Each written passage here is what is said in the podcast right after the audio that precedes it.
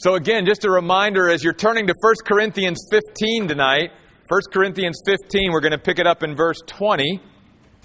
This is such an important passage of Scripture. I want to take three weeks to go through it. So we'll have another week in 1 Corinthians 15 next week, and then we'll finish up 1 Corinthians on December the 13th. So just a reminder again, because we're going to have about 70, maybe 80 extra people at church on Sunday, because of Brett's family that are coming in for the ordination, and because of the Acquire the Fire staff, any and all of you who signed up to bring something on Sunday, please make sure you bring it because we're going to need, you know, all all that food on Sunday to feed several hundred people. And don't forget, we're, we're having homemade tamales. I mean, the authentic ones, made by a real Mexican family, okay? I have a little connection with that family, so. And then uh, there's going to be green and red chili and homemade tortillas, and it, oh, it's just going to be, it's going to be great. Great weekend. So, last week, Paul talked about what would life be like if Christ never rose from the dead, if there was no resurrection. And he went down through, and, and to be very honest, just it was pretty depressing if that would have been the case. But as Paul comes to verse 20, he reiterates the fact that Christ has been raised from the dead. And so tonight, what we want to do is we want to look at then what does the resurrection of Christ really mean to me? How does it affect my life? How does it change my life? How does it change my perspective on life? This is one of those great instances in the Word of God where doctrine, and sometimes you're like, oh, doctrine, that's, that's cold. That's just, ugh, doctrine. When you use that word, it's like, that's boring. But, but see, the resurrection of Christ is probably the central doctrine of the New Testament, and yet it's very practical. Because Paul's going to point out that, that this central doctrine of our faith, the resurrection of Christ, should impact the way we live every day that we live as a Christian. It should just change everything. And so Paul's going to begin to tell us all the things that really come out of the fact, the reality of Christ's resurrection. In verse 20, notice again, he talks about the fact that Christ has been raised from the dead, the first fruits of those who've fallen asleep. He uses the term first fruits because it, it implies, obviously, that this is just the first portion of a greater harvest. And so the first thing that we see here is the fact that Christ's resurrection reminds us one day of our resurrection that we're going to be resurrected and given a glorified body because of Christ's resurrection. I can say amen to that. Every year that goes by that I get older, I'm like, I'm looking forward to that glorified body. We are the first fruits, Paul said. Christ is the first fruits. We are to follow. It's also very interesting that let's remember something that the reason why Christ is the first fruits of resurrection is because other people were raised from the dead. Jesus himself even raised people from the dead. Jesus was not the first person to be raised from the dead, but they were reanimated. In other words, they were going to have to die again. Jesus is the first one who was literally resurrected who would never experience death again. So there's a difference between reanimation and resurrection. Anyone that Jesus Christ raised from the dead had to die again. But Jesus never died again. He ascended to the Father in heaven. It's also very interesting, I think, of why Paul used the term first fruits is because it would certainly resonate with anybody uh, from a Jewish background. Because the Jews remembered that if, if Passover took place on, on uh, Friday, if that's when the lamb was slaughtered, the second Friday of the month, and we believe, I believe at least, that that's when Jesus was slaughtered. He was crucified on Friday.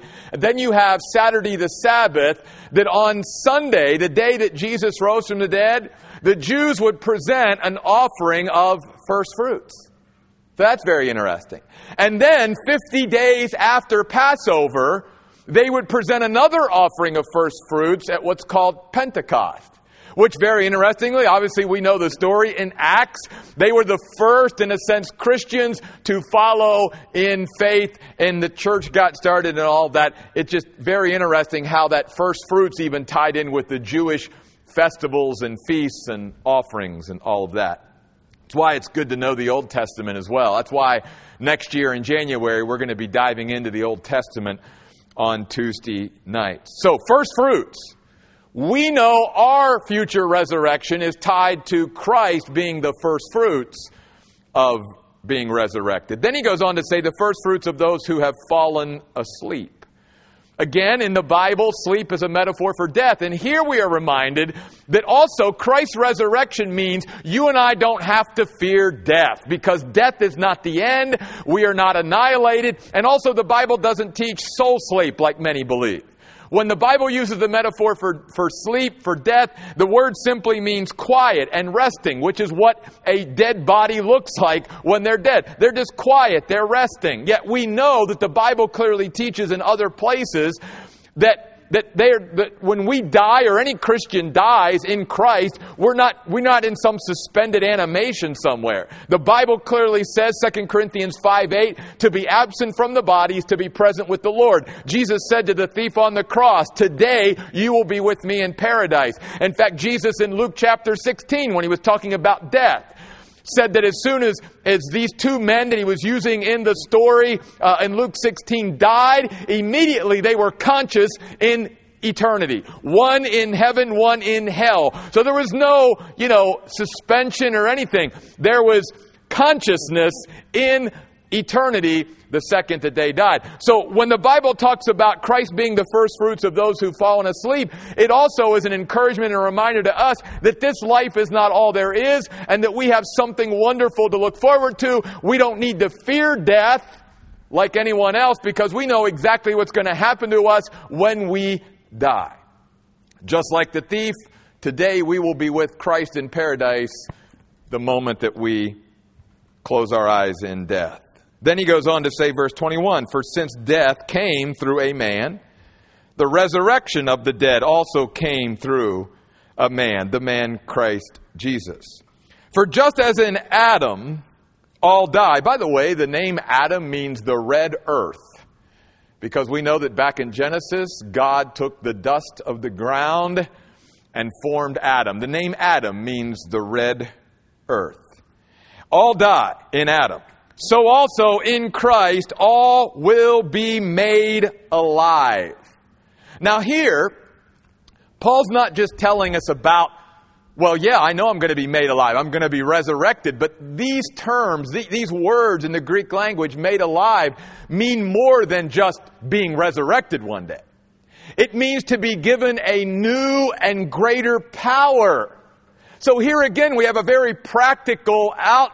Uh, out effect, if you will, of Christ's resurrection. That not only will one day we be resurrected and given a new body, not only do we not have to fear death because we know what's going to happen to us when we die, we have that assurance, but now Paul goes on to say, we've been made alive in Christ. And it's more than just looking forward to future resurrection. It is knowing that even today I have access to a new and greater power in my life, the resurrection power of Christ, because He rose from the dead. It goes back to sort of what I said Sunday about that power to live life every day. And it also, I, I, couldn't help but think of that new and greater power and think of that great passage that I'll read for you again. We've even taught on it here on Tuesday night uh, several months ago, but it's a great passage. We all love to hear these words, so I'm going to go back and read them again. Let me remind you of this. It's Isaiah chapter 40. I'm going to begin in verse 28.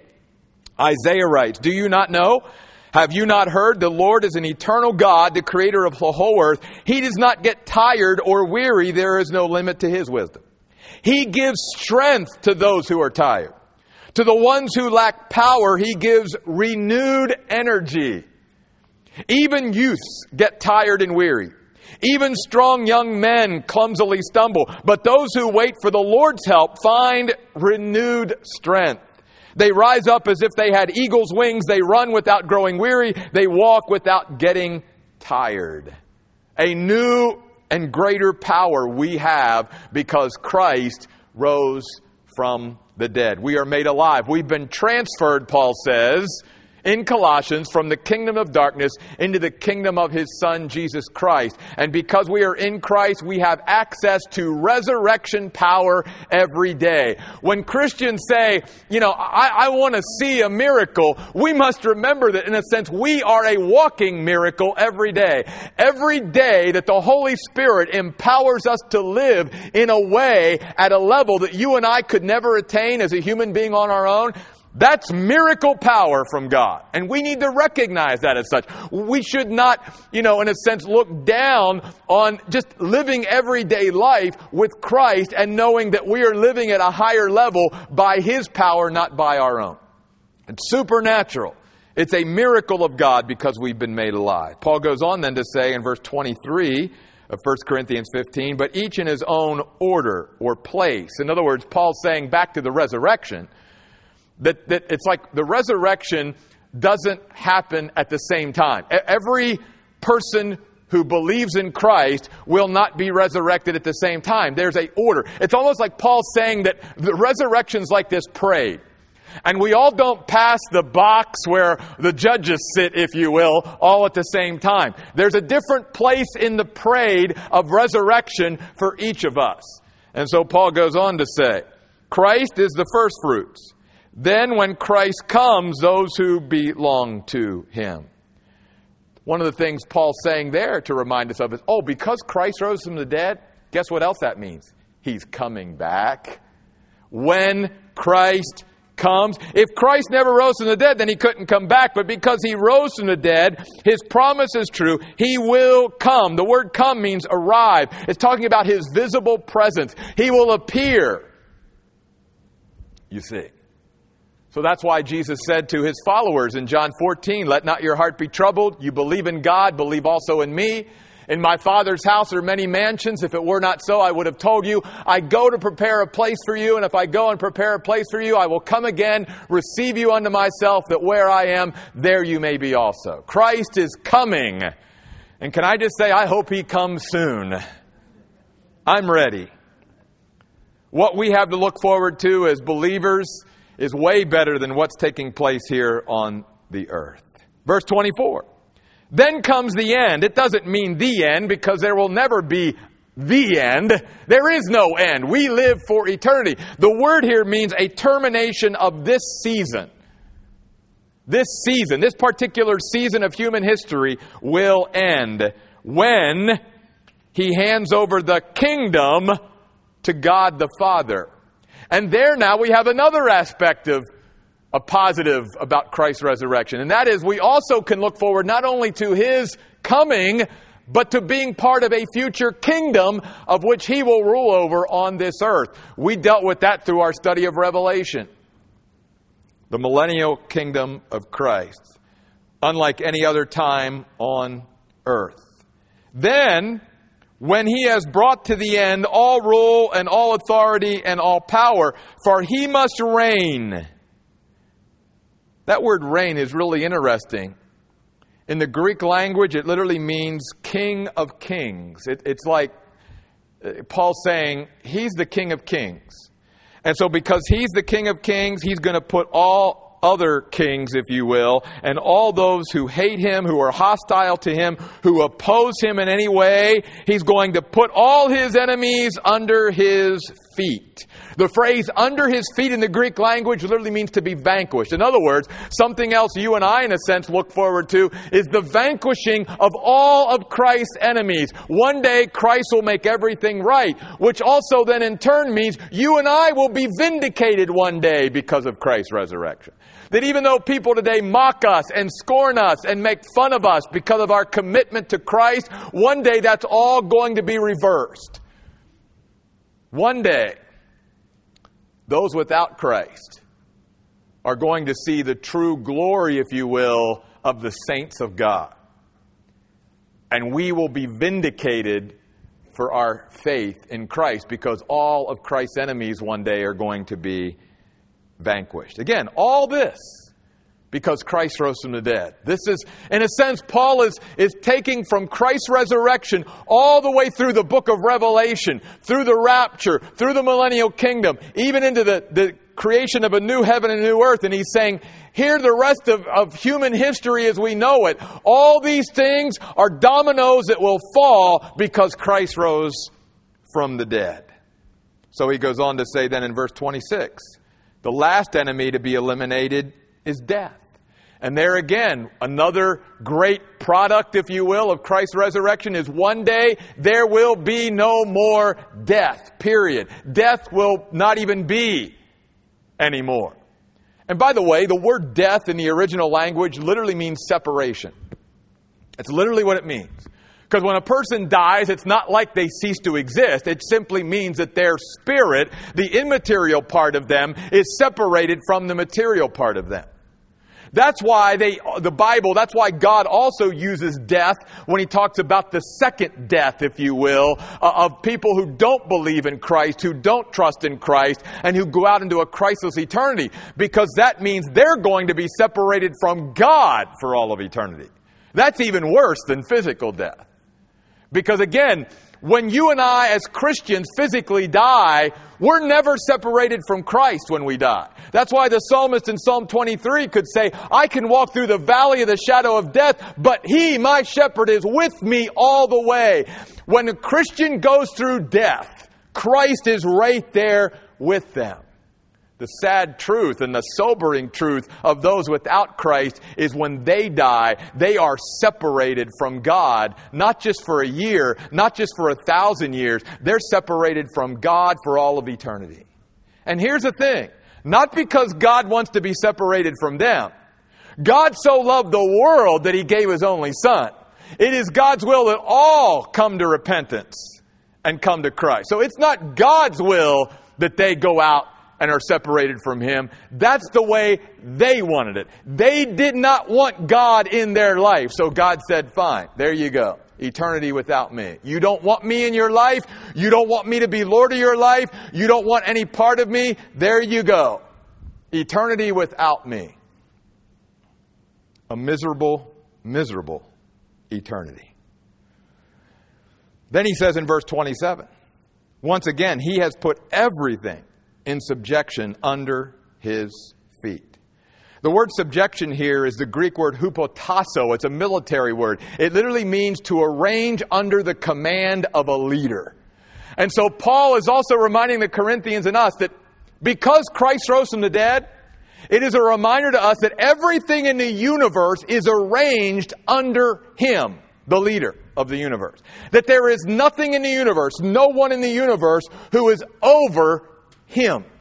Which should be an encouragement to us because even as we live life, we must remind ourselves we've been made alive in Christ. We have resurrection power that can pulsate through our being. We have a new and greater power available to us. But we are also reminded here in this passage of Scripture that there is nothing we will ever encounter, nothing we will ever come in contact with, no one who is greater than Christ because everything has been arranged in this universe under him. Therefore, if we have Christ, we don't need to fear or be concerned about anything else. That's why Paul could say to the Romans, if Christ be for us, what? Who can be against us? That's simply what he's reminding us of here. Now he goes on to say, when it says everything has been put in subjection, it is clear that he does not include the one who put everything. In other words, he's saying God the Father is not subjected here in any way. And when all things are subjected, verse 28, to him, then the Son himself will be subjected to the one who subjected everything to him. Paul's simply making a, a, just a, a point here that even throughout eternity, in the Godhead, there's order and there's roles. And that God the Father, God the Son, and God the Holy Spirit will always keep those roles. In other words, in a sense, what Paul's saying is Jesus is not just the Son of God for now. Jesus will be the Son of God, assuming that role throughout eternity. And again, let's remember again, subjection, submission is such a dirty word today. You know, and yet the Bible clearly teaches that Christ embraces subjecting to God the Father and keeping that order. Again, Bible clearly says, not that Jesus Christ in any way is not equal with God the Father. He absolutely is. Jesus even said, I and the Father are one in the Gospel of John. That's why they took up stones to stone him and kill him, because the Jews knew that was blasphemy. So Jesus and God the Father are equal. There's no difference in value with there. It's simply that Jesus places himself there in order. There's a role that each of us play, and that's why God even shows us that, pictures that for us in the Trinity itself. But Paul says all of this happens. All of this. I think he's, he's saying from the resurrection of Christ throughout all the dominoes that are going to fall. The reason why they all fall this way, the end of verse 28, don't miss it, is so that God may be all in all. Literally in the Greek, it, it means the whole.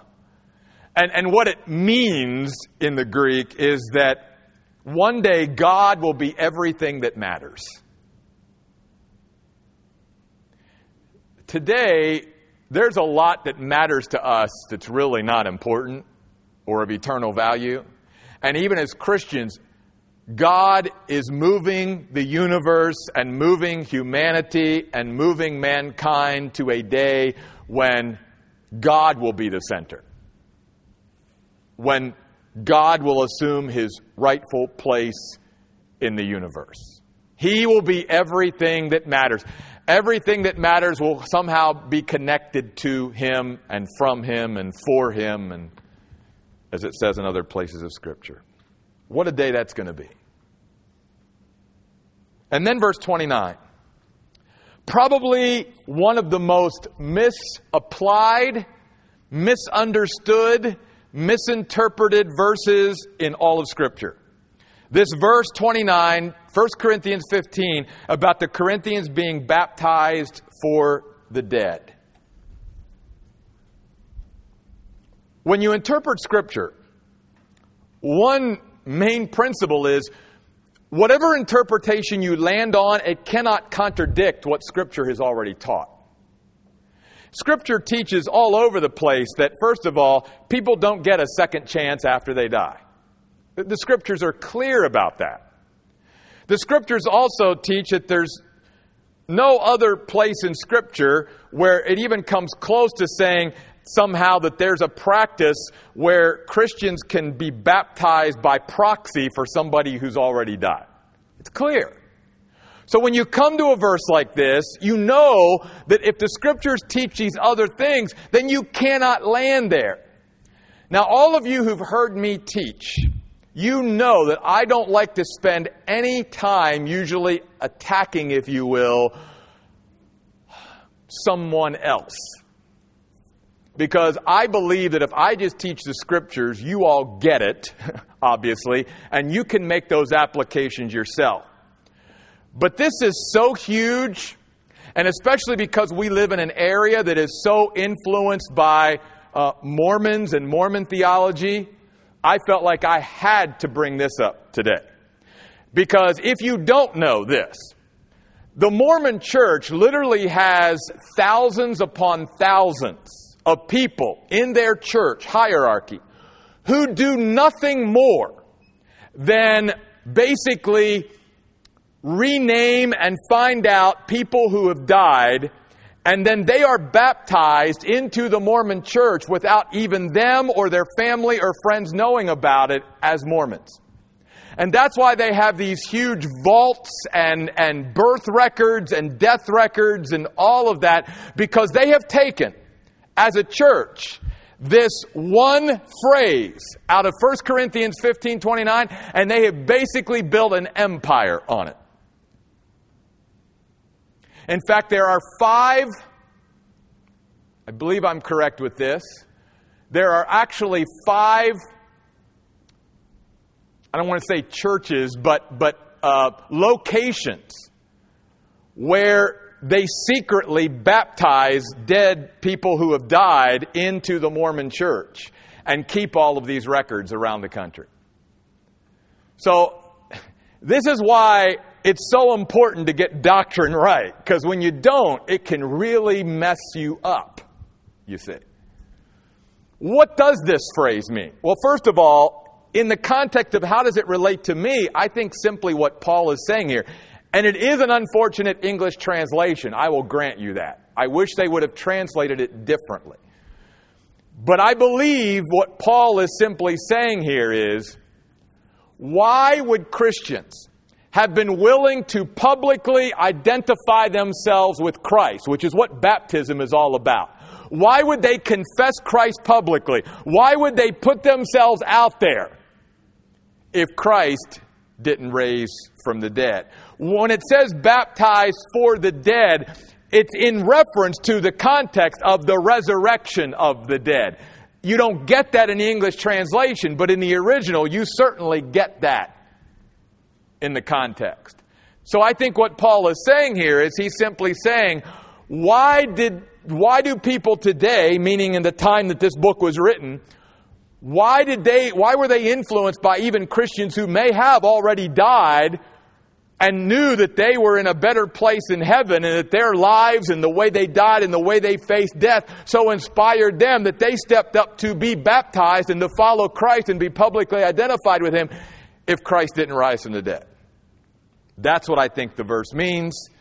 It does not mean that we ever baptize someone by proxy for people who have died. Let's move on to something less complicated.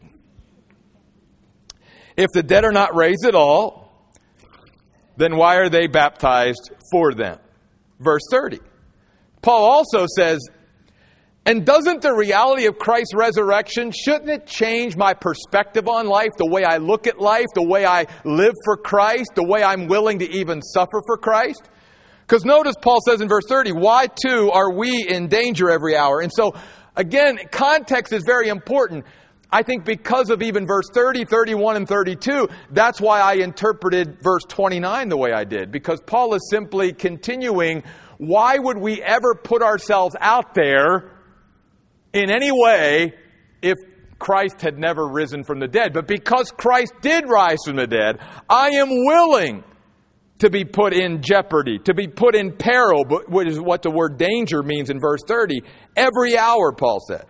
In fact, he says, every day I'm in danger of death. I love this phrase because in the original language, it literally means a seed planted into the ground.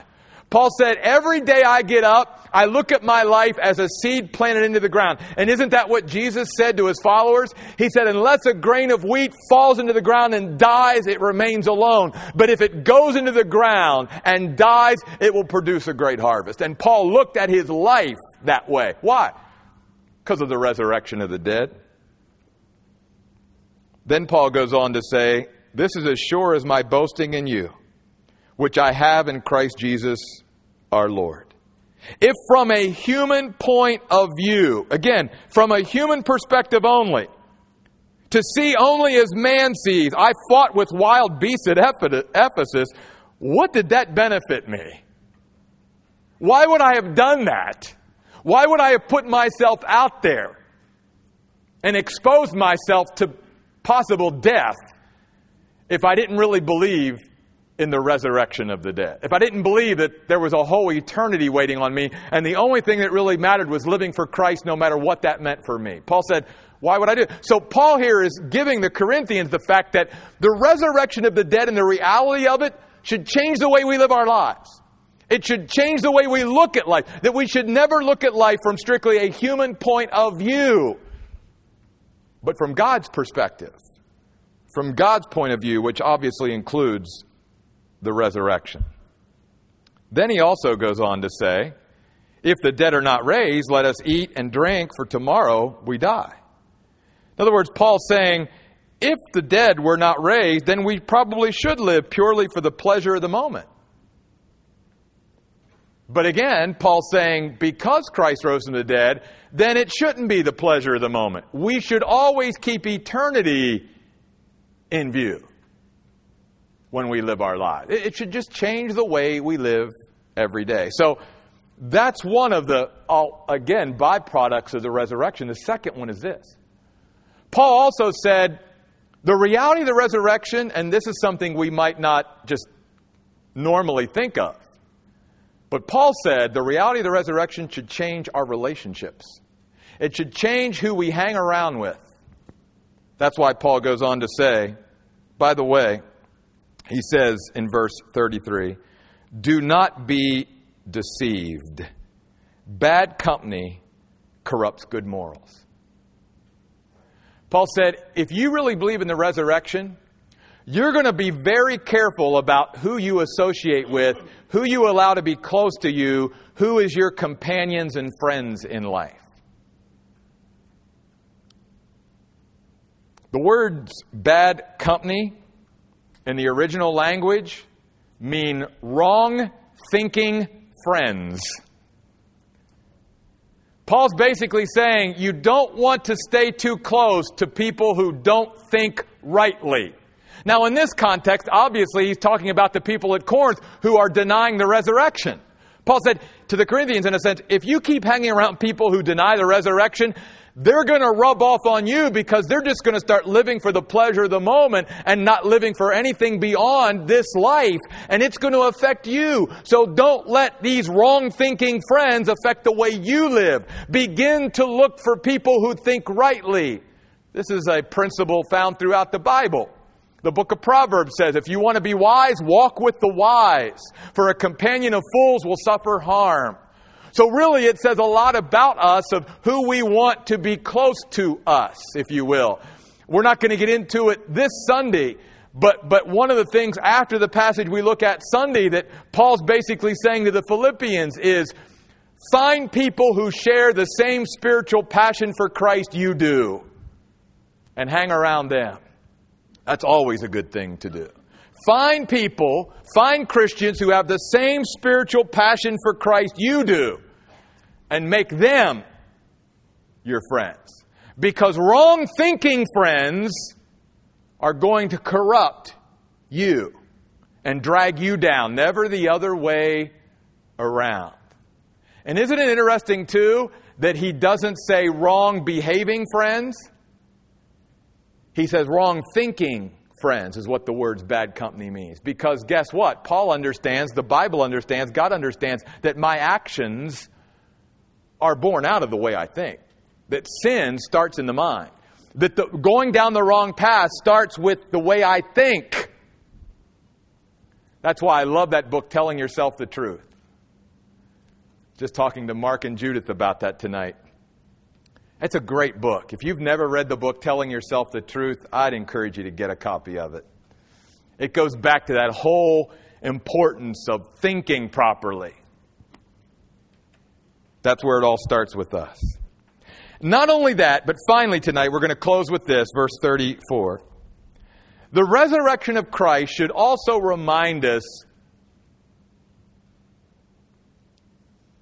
of the impact that we have on other people's lives. Going back to even the context of, you know, bad company corrupting good morals. So Paul, notice in verse 34 says, sober up. Now, again, these words obviously can mean the obvious, like you've had too much to drink, but very rarely in the Bible is that what those words mean. The word sober up here means clear your head from the mental fog you are in. That's what the words sober up means. Have you ever been in a place in your life, even as a Christian, where you felt like you were walking around in a mental fog? Now, I'm not talking about in the morning before you have your coffee. We're, we're all there. I, I get that. I'm, but I'm just talking about there, there's sometimes in life where we just seem to not be able to think clearly, to be clear headed, to, to be able to just sit down and calmly and rationally think that we've got like a mental fog in our head. Paul says to the Corinthians and to us, get rid of the mental fog. It's ruining your life. And it's ruining other people's lives too, which is why he goes on to say, stop sinning. again, I think in the context, the specific sin he's talking about here is the denial of the resurrection of some people in Corinth. You are sinning, Paul says, when you deny the resurrection of Christ, because it's affecting your life And guess what? It's affecting other people's lives too. Because notice what he goes on to say. For some have no knowledge of God. Paul said, Do you realize, as Corinthians, if you're denying the resurrection and you're living like there's no resurrection, do you realize how that's negatively impacting others around you who only have a, a cursory, a very general understanding of God? They don't have enough of an understanding of God not to let your bad thinking not affect them, Paul said. They're not mature enough in the faith. They're not grounded in the Word to know any different. And so you may be leading them down the wrong road. And Paul said, stop it.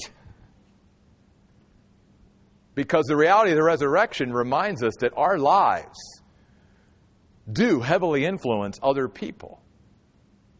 And when it comes to eternal matters and of eternal importance, like the resurrection of the dead and, and eternity with Christ and all of that, we gotta be right. If we're not right about anything else in our lives as Christians, we've gotta be right about that. And that's why Paul then ends this great passage with, I say this to your shame. By the way, the word shame just means a lack of respect and reverence for God. Paul's saying, by acting this way, you are showing a lack of respect and reverence for God ultimately. All because Christ really did rise from the dead. So tomorrow, we won't go to today. Today's almost over. We're all. Phew. But tomorrow, when we wake up tomorrow, well, you know what? Maybe we won't wake up tomorrow. But here's the thing if you're a believer and you don't wake up or I don't wake up, we're going to be with Jesus because of the resurrection. And maybe we won't make it through the evening because maybe Christ will come in the rapture and we'll be with him and meet him in the air.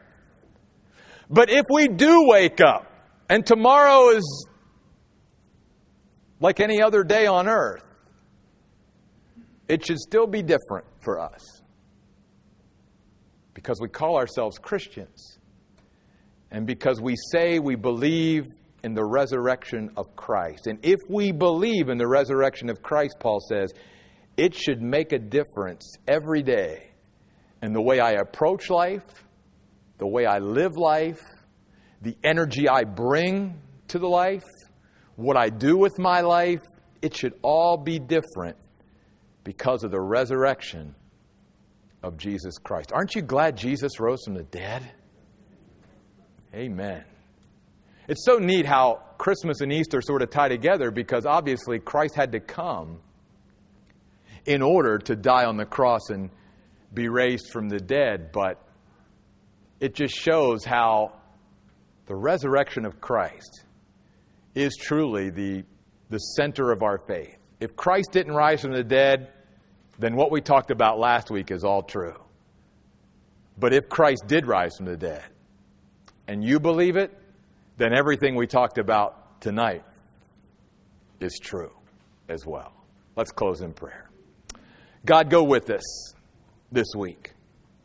And help us, Lord, as Christ followers, not just to not just to learn doctrine and be reminded of doctrine like the resurrection of Christ to the point where it just becomes cold facts that just sit in our heads help it to be, Lord, realities that completely change and transform our lives. That helps us to think differently, helps us to live differently, helps us to look at ourselves differently, helps us to look at others differently. It, it just changes everything. And Jesus, thank you. Thank you for being who you are. And Lord, for reminding us that as the eternal God of the universe, death could not hold you. There is nothing that can hold you. There is nothing greater than you. You are the King of kings and Lord of lords. And Lord, even though we may not see every king and ruler and power and nation under your feet now, By faith, we know that to be true. You are in control. And one day, God, we will see that every enemy, every opponent of yours will literally be placed under your feet and vanquished. And yet, Lord, for us, what a glorious future remains for us. God, may we always keep the glory of what lies ahead for us right at the very center and forefront of our thinking. Help us to not get so caught up in what takes place on this earth and what is of earth to overcome the fact that we are children of the King who will one day rule and reign with you. Thank you, God, for this encouragement tonight. God, give us a great week, and God, just prepare us for, for this weekend, for, for Saturday and for Sunday, for just all the wonderful things that our church is going to experience this weekend, culminating in, in Sunday service and with our potluck and our fellowship. God, I, I'm just so excited about what you're doing and just another opportunity for us to get together and, and be with each other. So, God, just work in us powerfully so that Sunday may just be an overflow of what you're going to do throughout the rest of this week in our lives. We pray in Jesus' name. Amen. Folks, thanks for being here. See you on Sunday.